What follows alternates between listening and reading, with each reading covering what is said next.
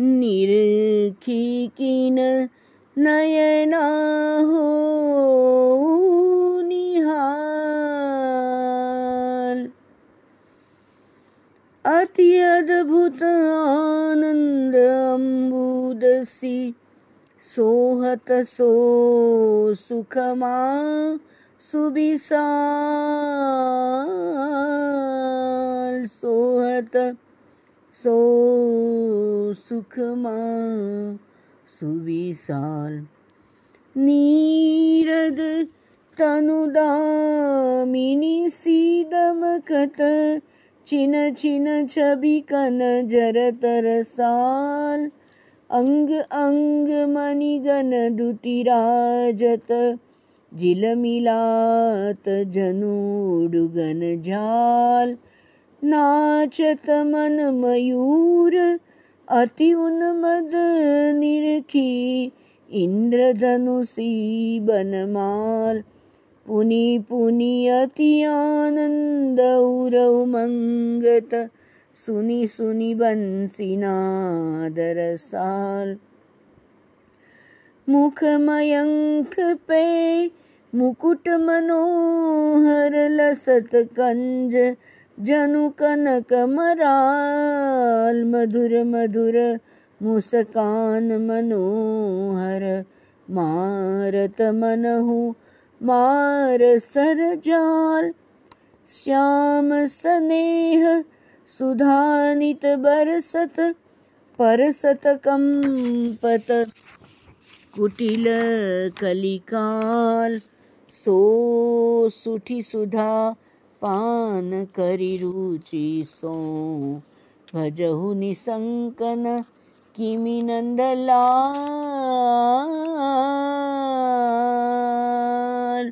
किमि नंदलाल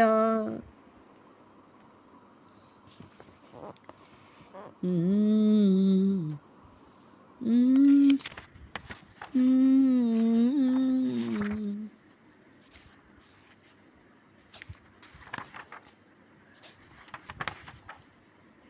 नारायणं नमस्कृत्य नरं चैव नरोत्तमं देवीं सरस्वतीं व्यासं ततो जयमुदीरयेत्। नारायणं नमस्कृत्य नमस्कृत्य पितामहं विष्णुं रुद्रं श्रियं देवीं वंदे भक्त्या सरस्वतीं। वंदे भक्त्या सरस्वतीम्। सच्चिदानन्दरूपाय विश्वोत्पत्त्यादिहेतवे तापत्रयविनाशाय श्रीकृष्णाय वयं नुमः। यं प्रव्रजन्त मनुपेतमपेतकृत्यम् द्वैपायनो विरह कातराजुहाव। पुत्रेति तन्मयतया तरवोऽनुभेदु। तं सर्वभूत हृदयं मुनिमानतोऽस्मि। जिस समय श्री सुखदेव जी का अभी तो यज्ञोपवीत संस्कार भी नहीं हुआ था। अच्छा और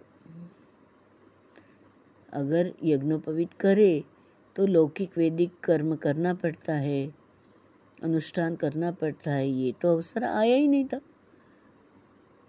तो वो तो सुखदेव जी महाराज तो अकेले ही संन्यास लेने के लिए घर से जाते देखकर, वो तो पिताजी व्यास जी तो एकदम विरह में आ गए, पुकारने लगे।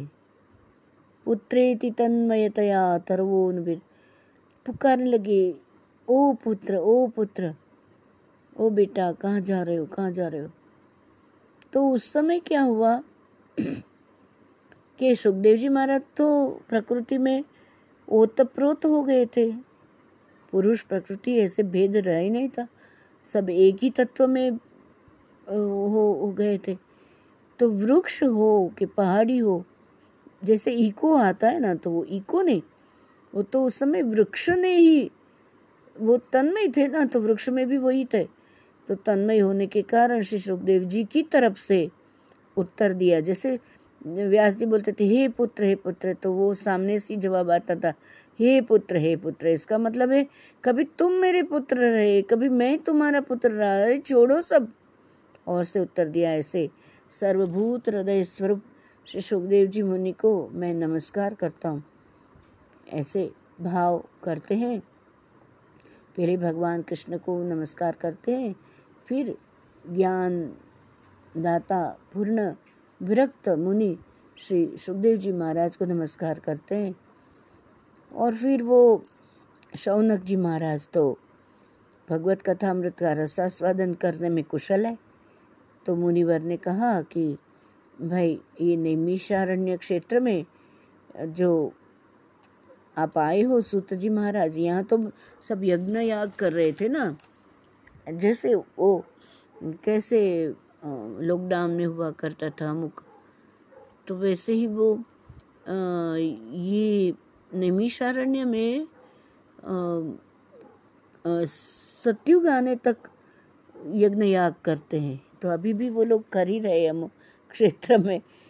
तो वो महामती सूत जी ने, सूत जी को नमस्कार करके शौनक जी ने पूछा। अब शौनक जी तो परम ज्ञानी थे पीएचडी जैसे हम बोलते हैं। एकदम परम ज्ञानी थे। जबकि ये सूत मुनि जे तो वो तो पिछड़ी जाति के थे। पर उनकी परिचय कैसे होता है गुरु से? तो गुरु व्यास महर्षि थे सुखदेव जी महाराज। तो शौनक जी उनको पूछते हैं, सूत जी, आपका ज्ञान तो अज्ञान के अंधकार को नष्ट कर देता है। और ज्ञान जो है वो करोड़ों सूर्य के समान है। और आप मम कर्ण रसायनम मानो मेरे कानों का एक कर्ण रसायन हो, कोई दवा हो, अमृत स्वरूप, सार गर्भित ऐसी कोई कथा हमें सुनाइए तो फिर बाद में आगे जाके बोलते हैं कि भक्ति, ज्ञान, वैराग्य इस सबसे जो प्राप्त होता है तो क्या प्राप्त होता है? तो विवेक।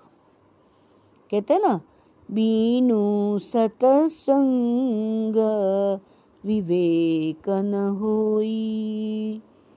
तो ज्ञान की वृद्धि किस प्रकार होती है? और वैष्णव लोग किस तरह इस माया मोह से अपना पीछा छुड़ाते हैं? इस और कली काल में कलयुग जो चल रहा है तो कैसे दिख रहे? सबका स्वभाव कैसा हो गया है? आसुरी हो गया है। आलसी हो गया है। क्लेश जही देखो क्लेश। तो क्लेश क्या है? पंच क्लेश है। अविद्या, अस्मिता राग द्वेष अभिनिवेश। तो राग द्वेष में पचड़े में पड़े हुए लोग कैसे देवी शक्ति को संपन्न कर सकते हैं? तो शौनक जी पूछते हैं, सुत जी महाराज को, यहाँ कथा सुन रहे अट्ठासी हज़ार ऋषि मुनि। और सर्वश्रेष्ठ उपाय पूछते हैं कि ये जो विविध क्लेश है, उससे जो जीव भर गए वो देवी शक्ति संपन्न कैसे? उसका सर्वश्रेष्ठ उपाय क्या है?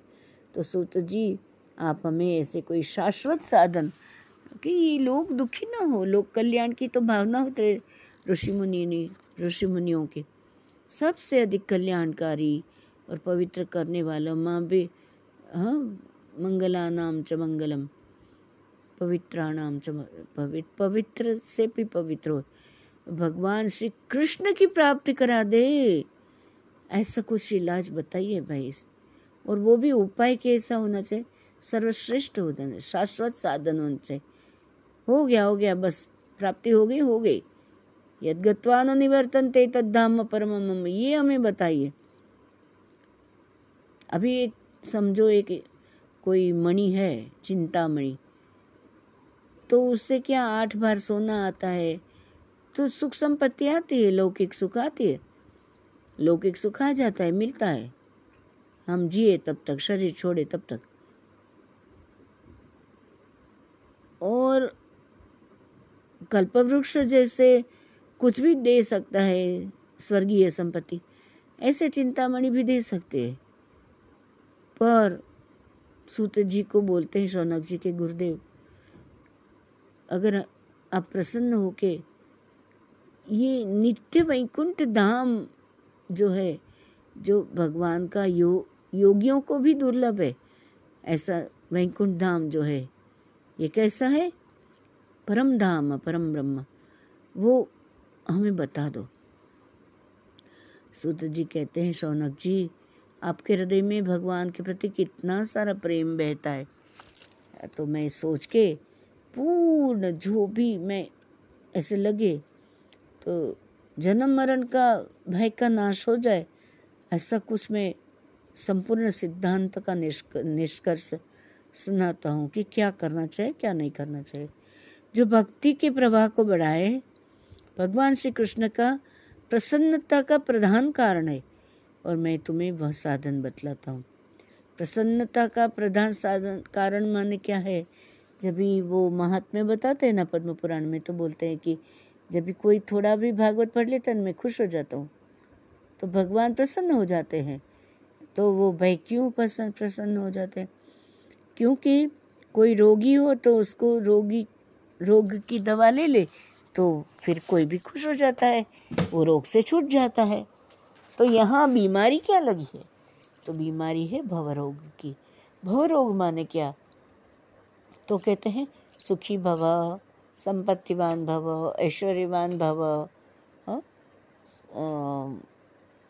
तो वो तुम ऐश्वर्यवान बन जाओ, तुम ऐसे हो जाओ। जबकि ये भव माने हो जाओ, ऐसा आशीर्वाद जबकि ज्ञान हो जाएगा कृपा हो जाएगी तो ये समझ जाएँगे कि ऐश्वर्य ऐश्वर्यवान है ही ऑलरेडी क्योंकि हम अंश के अंश है, अंगी के अंग है। तो भगवान का ऐश्वर्य, हमारा ऐश्वर्य कहाँ अलग हुआ? भगवान सुख स्वरूप है तो हम कैसे दुख स्वरूप हो सकते हैं? हो ही नहीं सकते, संभव ही नहीं है। तो ये जो के सुखी भव तो जो भव माने हो जाओ तो सुखी बनने की आवश्यकता क्या है? तुम्हें ही सुख स्वरूप हो। ऐसे ज्ञान हो जाता है।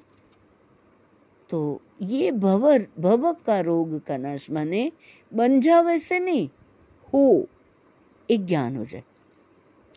तो मैं जन्म मृत्यु के भय का नाश कर देता है और पता चल जाए कि तुम तो हमारी हो। जो चैतन्य शक्ति है, हमारे भीतर जो है जीव है, ब्रह्म है, आत्मा जोगी को तो वो शक्ति चली जाती है तो शरीर तो पंच भूत का पुतला जला देते हैं। तो वो जो तुम हो, वो पंचभूत का पुतला नहीं हो। तुम वो भीतरी कण में जो शक्ति है, वही है, और वो शक्ति तो सदा सर्वदा रहती है। चतुश्लोकी भागवत में बता बता देता है, अहमेवा समेवाग्रे नान्यद सदसत परम पश्चाद अहम यदे तच्च योग शिष्य तो में इस सृष्टि के पहले तो मैं था ही, और सृष्टि के सहित भी मैं हूँ। सृष्टि के बाद में जो भी अवशेष बच्चा मैं हूँ तो फिर वो भगवान तो है ही, भगवत सत्ता तो ही सदा है, सर्वदा है, सब में है, सब जगह है, सर्वत्र है। तो फिर तो मृत्यु का भय कहाँ? भगवान तो है ही हमेशा, सदा सर्वदा है। तो ये बात जान ली कि भगवान है, सदा है, सर्वदा है, हमेशा है, मेरे साथ है, मुझमें है, मैं हूँ, ये पता चल गए तो फिर मृत्यु कहाँ? पता ही चल गए कि वो चैतन्य जो चले जाता है पंच फुट का पंचभूत का पोतला रहता है है ना? तो भक्ति के प्रवाह को बढ़ाता है और भगवान श्री कृष्ण की प्रसन्नता का मुख्य कारण क्या है, मैं वो साधन बताता हूँ। तो उसे सावधान होकर सुनो। हाँ सूत जी सावधान करते हैं। श्री सुखदेव जी ने कलयुग में जीवों के काल रूपी सर्प को मुख का ग्रास होने के त्रास का अत्यंतिक नाश करने के लिए श्रीमद् भागवत शास्त्र का प्रवचन किया है। क्यों प्रवचन किया? एक तो भगवान, कब भक्ति का प्रभाव बढ़े? दूसरा, भगवान कृष्ण की, कृष्ण प्रसन्न होते हैं, हम भागवत पढ़ते हैं। तो क्यों प्रसन्न होते हैं? क्योंकि भगवान को चाहिए, भक्त खुश हो जाए। तो ये भागवत पढ़ने से क्यों खुश हो जाएँगे? क्योंकि भागवत पढ़ने से विघ्न तो सब टल ही जाते हैं। पाप तो रहते नहीं। और नारायण स्वरूप, व्यास महर्षि ने व्यासाय विष्णु रूपाय, व्यास रूपाय विष्णु वो विष्णु स्वरूप ने तो लिखा है। और से प्रत्यक्ष लिखा का उसने, गणपति महाराज ने, इन्होंने बोलते गए। तो जो विघ्न को दूर करने वाला गणेश जी है तो वो कहाँ से वो उनके लिखे हुए एक भी शब्द पढ़ने से विघ्न रह सकता है? भाग जाएगा? रुक ही नहीं सकता उधर। तो इसलिए सूत जी बोलते सावधान होके सुनो। सूत जी सावधान करते हैं। और बाकी मुख्य क्या है कि का, काल आया तो वो तो कोई भी काल का मुख में जाने वाले हैं। तो ये काल के मुख में जा ही नहीं है ऐसा क्या इलाज है? तो ये है श्रीमद् भागवत शास्त्र। और और क्या होता है भागवत पढ़ने से? मन तो शुद्ध ही हो जाता है। मन की शुद्धि के लिए श्रीमद् भागवत श्रवण पठन के अतिरिक्त कोई साधन नहीं। हम्म? श्रवण मात्र से ठीक हो जाता है। जब मनुष्य के जन्म जन्मांतर का पुण्य उदय होता है तभी उसे इस भागवत शास्त्र की प्राप्ति होती है। अभी जो सुन रहे हैं, यहाँ जो सुन रहे हैं, वो महत पुण्य उनका उदय हो गया है, नहीं तो भागवत का शब्द कान में गुंजेगा ही नहीं। जब सुखदेव जी महाराज ने राजा परीक्षित को ये कथा सुनाने के लिए आए, कथा में विराजमान हुए तो देवता आ गए। ये बोले, क्या परीक्षित को जीवन ही देना ना? इतनी सी बात है ना? ये लो, अमृत का घड़ा। और वो कथा का अमृत हमें दे दो। तो ये ये तो भाई, एक तरीका थोड़ी हुआ ये सुखदेव जी महाराज हंसने लगे। वो बोले, वो देव देवताओं ने कहा कि आप ये अमृत ले लो। उनको जीवन ही देना है ना सब परीक्षित मन। पर कथा का अमृत, कथा अमृत का दान हमें दे दो। तो तो ठीक है ना, परीक्षित अमृत पी लेंगे, उसको जीवन मिल जाएगा, वो मरेगा नहीं। और श्रीमद् भागवत रूपी अमृत का पान हम पर, हम कर लेंगे। सुखदेव जी महाराज बोलते, कहाँ काच और कहाँ महामूल्य मणि? कहाँ सुधा और कहाँ कथा? श्री सुखदेव जी ने ये सोचकर उस समय देवता की हँसी उड़ा दी कि, भाई, ये कहे, कथा का अमृत बहुत बड़ा है। वो सभी को तार देता है। देवताओं को भक्ति शून्य जाना, सुखदेव जी महाराज ने कथा अमृत का दान नहीं दिया। इस प्रकार ये श्रीमद् भागवत की कथा देवताओं को भी दुर्लभ है। हम भाग्यवान है कि हम सुन रहे, पढ़ रहे। तो इस प्रकार देखे तो पूर्व काल में श्रीमद् भागवत के श्रवण से ही राजा परीक्षित की मुक्ति देखी तो ब्रह्मा जी को बड़ा आश्चर्य हुआ।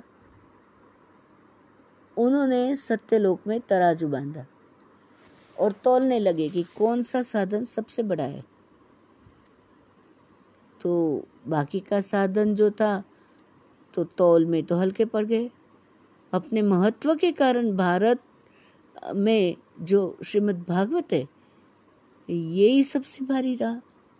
ये देखकर सभी ऋषियों को बड़ा विस्मय हो गया। उन्होंने कलयुग में इस भगवत रूप भागवत शास्त्र को ही पढ़ने सुनने से तत्काल मोक्ष मिलता है। मोक्ष देने वाला है भागवत। ऐसा निश्चय किया जाता है। सप्ताह विधि से श्रवण करने पर यह निश्चय भक्ति प्रदान करता है। पूर्व काल में इसे दयापरायण सनकादि ने देवर्षि नारद को सुनाया था। यद्यपि देवर्षि ने पहले ब्रह्मा जी को ब्रह्मा जी के मुख से इसे श्रवण कर लिया था। तथापि सप्ताह श्रवण की विधि तो उन्होंने सनकादि ने ही बताई थी। तो इस प्रकार शौनक जी पूछते हैं कि नारद जी तो संसारिक प्रपंच में कहाँ पड़े वो तो मुक्त है उससे। वो तो घूमते रहते हैं, विचरणशील है। तो ये ऐसा कहाँ संयोग हो गया कि उन्होंने बैठे, कथा सुनी। महानुभाव संत शिरोमणि, संत कुमार ने उन्हें कथा सुनाई। ये कैसे हुआ? और विधि विधान के श्रवण में उनकी प्रीति कैसे हो गई? तो सुत जी तो स्मरण करते हैं ना, नारायण नारायण करते रहे, स्मरण को मानते तो सुत जी कहते हैं कि ये मैं नारद जी की भक्ति से कैसे भेंट हुई? ये कथानक सुनाता हूँ। आप भक्तिपूर्ण है वो, कथानक। तो मैं अब सुनिए, श्री सुखदेव जी ने मुझे अपना अनन्य शिष्य जानकर एकांत में सुनाया था। सुजी महाराज को श्री सुखदेव जी ने श्रीमद् भागवत एकांत में उनको सुनाया था। क्यों? सुत जी को शिष्य मानकर। तो एक दिन विशालापुरी में क्या हुआ? वो तो चारों निर्मल ऋषि सत्संग के लिए आए। वो कौन थे ऋषि? सनक, सनत, सनंदन, सनातन। अब सनकादि ने पूछा, ब्राह्मण, आपका मुख उदास क्यों हो रहा है? आप चिंता चिंतातुर कैसे हो? यहाँ ऐसे से भाग भाग के जल्दी जल्दी क्या, कहाँ जा रहे हो? आपका आगमन यहाँ बद्र विशाल में कैसे हुआ? तो इस समय गंगा किनारे थे, वो पूछ रहे। तो आप तो ऐसे लग रहे हैं व्याकुल, अभी कोई आदमी हो, उसका पूरा का पूरा धन लूट जाए तो कैसे होता है? ऐसे लग रहे हो? क्या हो गया आपको? और आप में तो आसक्ति है ही नहीं किसी वस्तु के, व्यक्ति के परिस्थिति प्रति। आसक्ति रहित पुरुष है आप तो। ये तो तुम ऐसे कैसे कैसे डर के मारे व्याकुल होके चले जा रहे हो ये? तो शोभा नहीं देता है? नारद जी, इसका कारण तो बताइए। सनत कुमार पूछते हैं। सनत कुमार माने ब्रह्मा के मानस पुत्र है। सनक, सनत, सनंदन, सनातन। नारद जी कहते, अरे, मुझे लगा पृथ्वी तो सर्वोत्तम लोग है। कितना सुंदर सब जगह है। यहाँ तो वो ब्रह्मा जी का पुष्कर है, प्रयाग है, काशी, नासिक में गोदावरी है, हरिद्वार, कुरुक्षेत्र आहा श्रीरंग, सेतुबंध। कितने तीर्थ में घूमता रहा, मैं विचरता रहा, पर मुझे कहीं भी मन को संतोष देने वाली शांति नहीं मिली, शांति मिल गई तो क्या होता है मन? तृप्त हो जाता है, संतुष्ट हो जाता है, तुष्ट हो जाता है। फिर मैं तो इस समय कलयुग में, कलयुग से तो पृथ्वी पीड़ित हो गई है। हाँ कलयुग तो अधर्म का सहायक है। अब ऐसे देखो तो यहाँ न तो सत्य दिख रहा है, न तप दिख रहा है, न सोच बाहर भीतर की पवित्रता माने सोच दया, दान, आह, सत्य, तप, दया, दान। कहीं भी कुछ भी नहीं दिख रहा है। मुझे लगा सत्य लोक माने। वाह वाह, ऐसा कुछ भी नहीं है।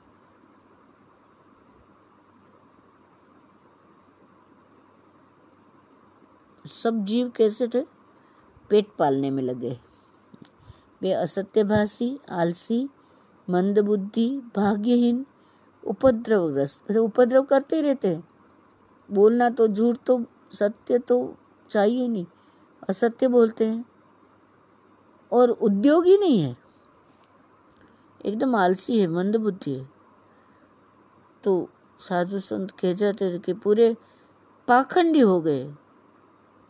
देखने में कैसे लगता आहा महाराज जी खूब विरक्त है। स्त्री, धन आदि का सभी का परिग्रह करते हैं। घरों में स्त्रियों का राज्य है।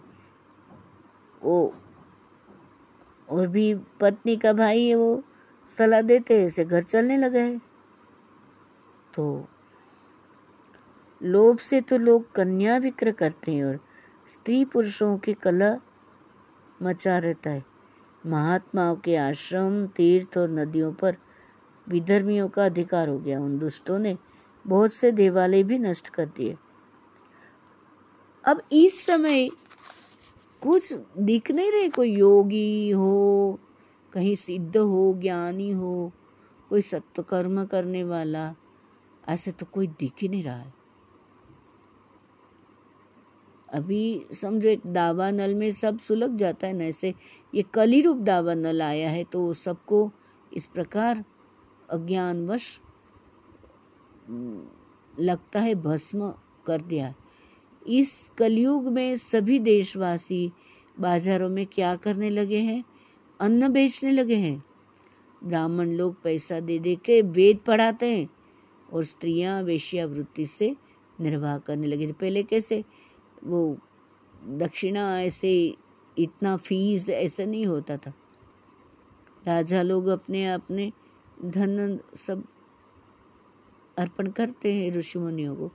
उनका निर्वाह चल जाता है और वो उनके शिष्यों का भी निर्वाह चल जाता है, नहीं चलता है तो भिक्षा मांगते करते हैं।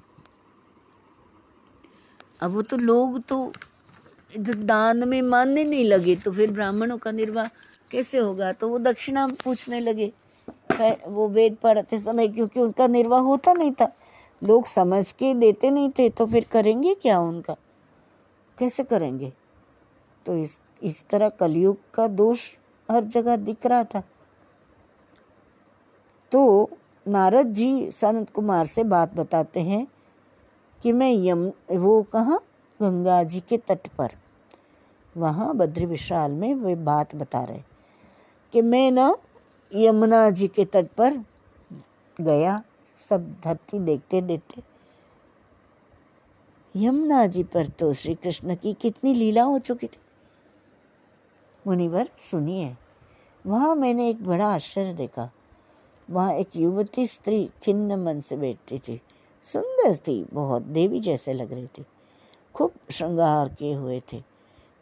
और उसके पास क्या था? दो वृद्ध पुरुष अचेत अवस्था में पड़े थे। बेहोश हो गए थे, बेभान हो गए थे। ज़ोर ज़ोर से लंबी लंबी गरम गरम सांस ले रहे थे। और ये तरुणी उनकी सेवा करती हुई कभी उन्हें चेत कराने का, जगाने का प्रयत्न कर रही थी तो कभी उनके आगे रोने लगती थी। तो वो, वह अपने शरीर के जो रक्षक परमात्मा को दसों दिशाओं में देख रही थी, कोई भक्त ऐसी, मैंने डर जाता है तो भगवान की प्रार्थना करेगा ना, ऊपर ही देखेगा ना आकाश की ओर। तो उसके चारों ओर सैकड़ों स्त्रियाँ, उसे पंखा जल रही थी, और वो भी सुंदर थी, सुंदर स्त्रियाँ थी तो बार बार समझाती जाती थी। दूर से ये सब चरित्र देखकर तो नारद जी कहते कि मुझे लगा, कुतूहल लगा कि क्या है भाई? तो मैं उसके पास चला गया, और मुझे देखा तो वो युवती खड़ी हो गई, और व्याकुल, बड़ी व्याकुल लग रही थी। तो ये जो जो स्त्रियाँ थी ना तो वो तो सभी तीर्थ थे। तीर्थ मनुष्य का रूप लेके आए थे। और वो जो युवती थी, वो भक्ति थी। और वो जो दो पुरुष अचेत पड़े थे, वो ज्ञान और वैराग्य थे। तो युवती ने कहा, अरे महात्मा जी, एक एक क्षण भर ठहरिए बहु बहु तिष्ट तिष्ट कि थोड़ी देर रुकिए ना। मेरी चिंता को भी नष्ट कर दीजिए। ये आपका दर्शन करके ऐसे लग रहा है कि संसार के सभी पापों को सर्वथा नष्ट कर देने वाला है आपका दर्शन। आपको देख के लगता है कि ये सब इनका दर्शन से पाप नष्ट हो जाएगा।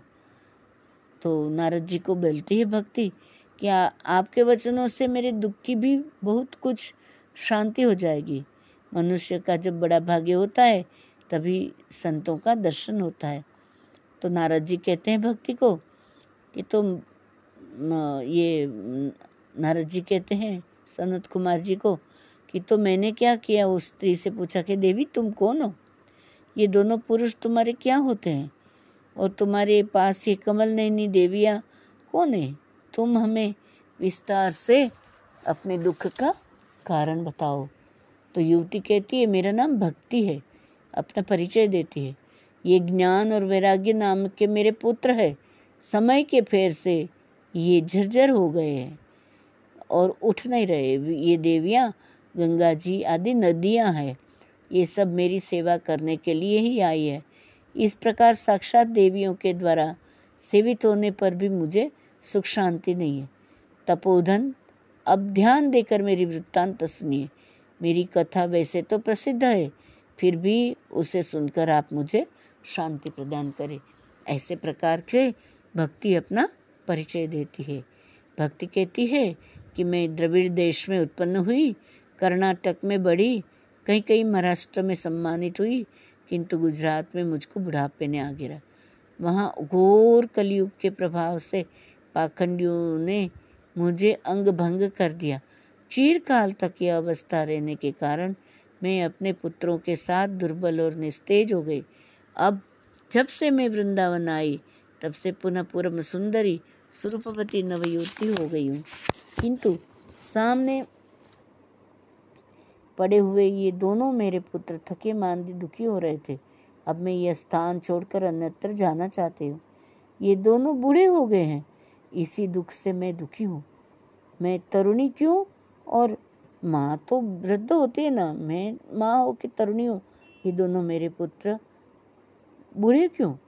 हम तीनों साथ साथ रहने वाले हैं। ज्ञान भक्ति वैराग्य तो साथ में रहते हैं ना। ये विपरीतता क्यों? होना तो ये चाहिए कि माता बूढ़ी हो और पुत्र तरुण। इसी से मैं आश्चर्यचकित चित्त से अपनी इस अवस्था पर शोक करती रहती हूँ। आप परम बुद्धिमान एवं योग निधि हो, नारद जी को बोलती भक्ति।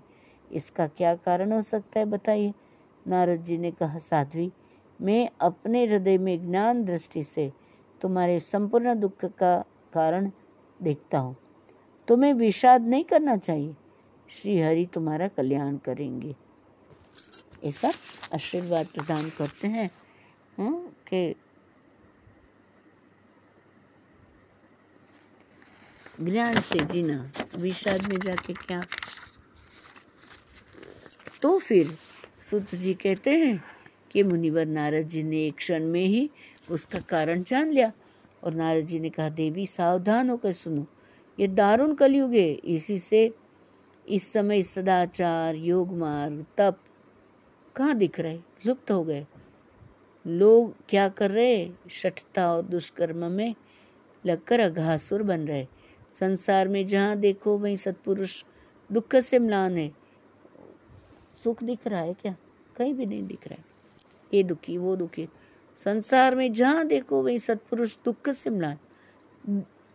और दुष्ट देखो तो सुखी दिख रहे। इस समय जिस बुद्धिमान का पुरुष का धैर्य बना रहे वही बड़ा ज्ञान या पंडित है। धीरज धर्म, मित्र और नारी आपतकाल परखी हो जाए तो पृथ्वी क्रमशः प्रतिवर्ष श्रेष्ठ जी के लिए भार रूप होती जा रहे। अब ये छूने योग्य तो क्या, देखने योग्य भी नहीं रह गए और ना इसमें कहीं मंगल ही दिखाई देता है। अब किसी को पुत्रों के साथ तुम्हारा दर्शन भी नहीं होता। और विषय के प्रति तीव्रता हो गई। अंधे बन गए। और ऐसे जो है, वो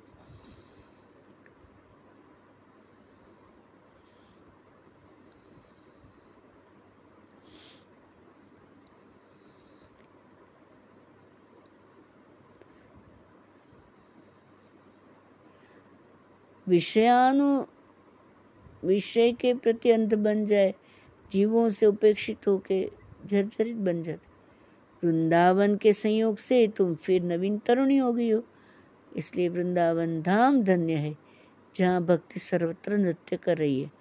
परंतु तुम्हारे इन दोनों पुत्रों का यहाँ कोई ग्राहक नहीं है, ज्ञान वैराग्य का। इसलिए इनका बुढ़ापा नहीं छूट रहा है।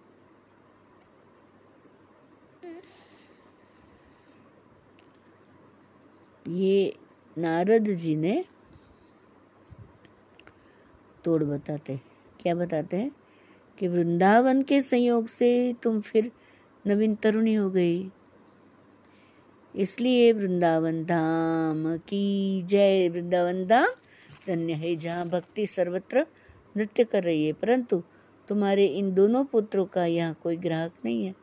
वृंदावन में कहा ज्ञान विरागों को कौन पूछते भक्ति भक्ति इसलिए इनका बुढ़ापा नहीं छूट रहा है।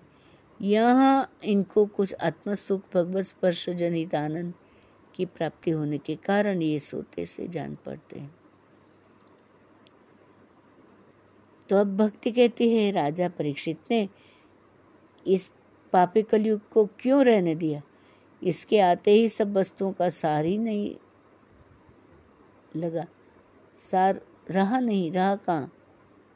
तो करुणामय श्रीहरि ने भी यह अधर्म कैसे देखा जाता है? श्रीहरि ने कहना चाहिए था कि भाई तू, ये ऐसे क्यों कर रहे हो? क्यों रुक रहे हो?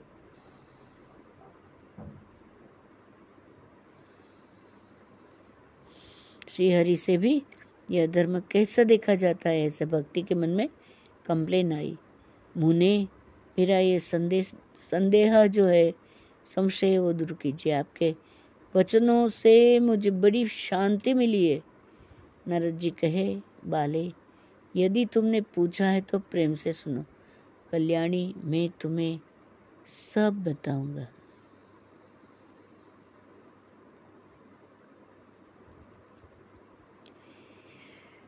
अब देखो, भक्ति तो स्वर्ग में से आई थी, भक्ति की छाया आई थी, असली भक्ति तो स्वर्ग में ही थी। फिर भी वो छाया को भी ऐसे लग रहा था कि ये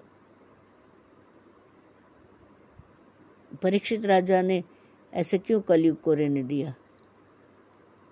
अभी कलयुग ने तो सब वस्तु का सार निकल गया ना, न जब करते, ना तब करते, न भोग लगाते, न कुछ कुछ कुछ भी नहीं कर रहे? तो नारद जी को लगता था कि उन्होंने स्पष्ट बताया ना कि वो उनके साथ ही फिर से लेते हैं। भक्ति ने कहा कि राजा परीक्षित ने इस पापी कलयुग को क्यों रहने दिया? ऐसा कंप्लेन आ रही थी भक्ति के इसके आते आ, आते के साथ। कलयुग आया वस्तु में कहाँ सार रहा? पोषण ही पौष्टिक तत्व ही नहीं है। तो करुणामय श्रीहरि ने भी यह धर्म कैसे देखा जाता है? वो तो पालना करे। इस प्रकार। तो वो श्री और दूसरा लगा कि करुणामय श्री से भी यह धर्म कैसे देखा जाता है? मुझे मेरा मुने हे मुनि नारद महर्षि को कहते मेरा संदेह दूर कीजिए। आपको वचनों से मुझे बड़ी शांति मिली है। तो नारद जी कहते, बाले, यदि तुमने पूछा है तो प्रेम से सुनो कल्याणी। मैं तुम्हें सब बताऊँगा और तुम्हारा दुख दूर हो जाएगा।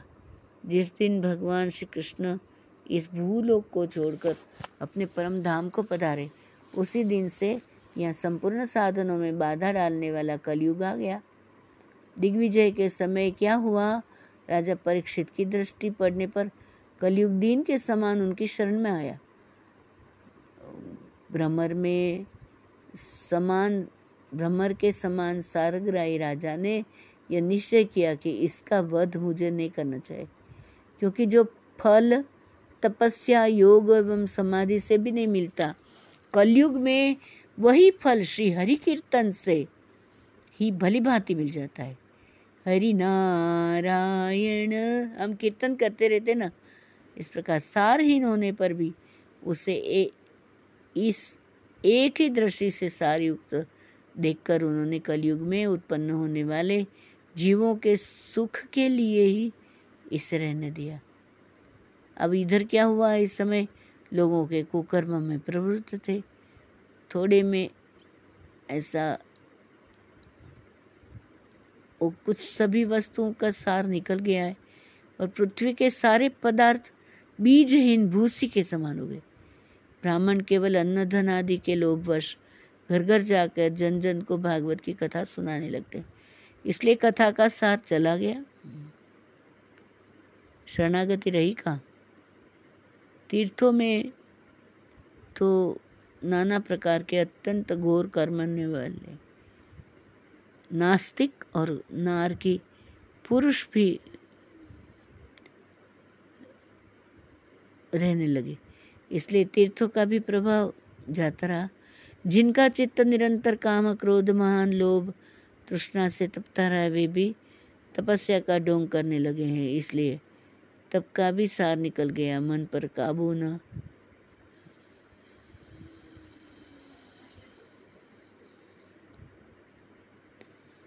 सार माने क्या वो ऐसी तप करते तो शुद्धि नहीं है।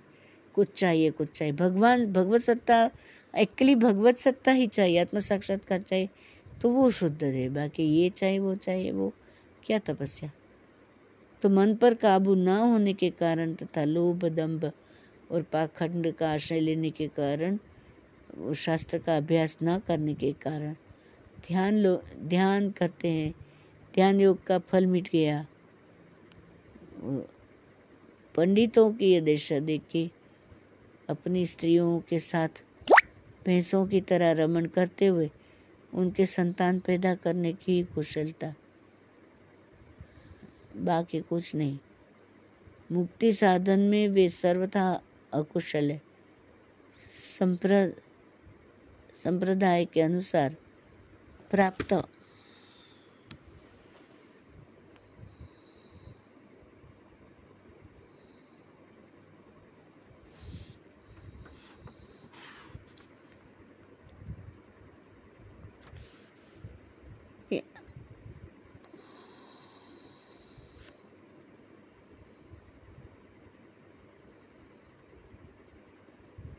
मैंने मुक्ति कैसे मिले?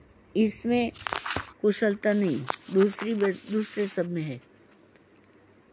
वैष्णव संप्रदाय हुई वैष्णव संप्रदाय से संप्रदाय। तो इसमें वैष्णवता शिवत्व प्राप्त होता।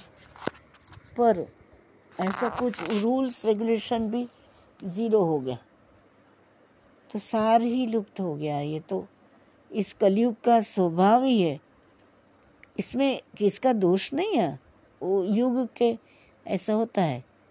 तो पुंडरीकाक्ष भगवान बहुत समीप रहते हुए भी ये सब सह रहे। सूत जी कहते हैं शौनक जी, इस प्रकार देवर्षि नारद के वचन सुनकर भक्ति को बड़ा आश्चर्य हुआ।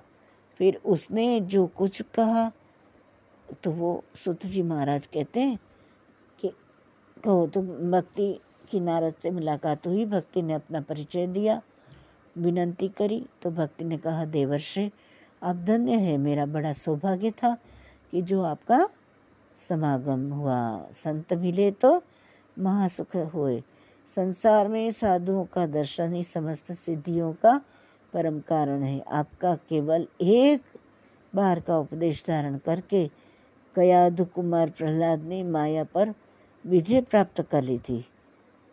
ध्रुव ने भी आपकी कृपा से ध्रुपद प्राप्त कर लिया। तो आप सर्वमंगल मांगलिए ये जो सर्वमंगल कर रहे साक्षात श्री ब्रह्मा जी के पुत्र हैं, मैं आपको नमस्कार करता हूँ। इस प्रकार पहला अध्याय पहले महात्मा का पूर्ण होता है। अभी दूसरे अध्याय में भक्ति का दुख दूर करने के लिए नारद जी का उद्योग क्या किया ये आएगा। हरि नारायण नारायण नारायण, हरि ओम। हरि नारायण नारायण नारायण। हरि ओम हरि ओम हरि ओम हरि ओम हरि ओम।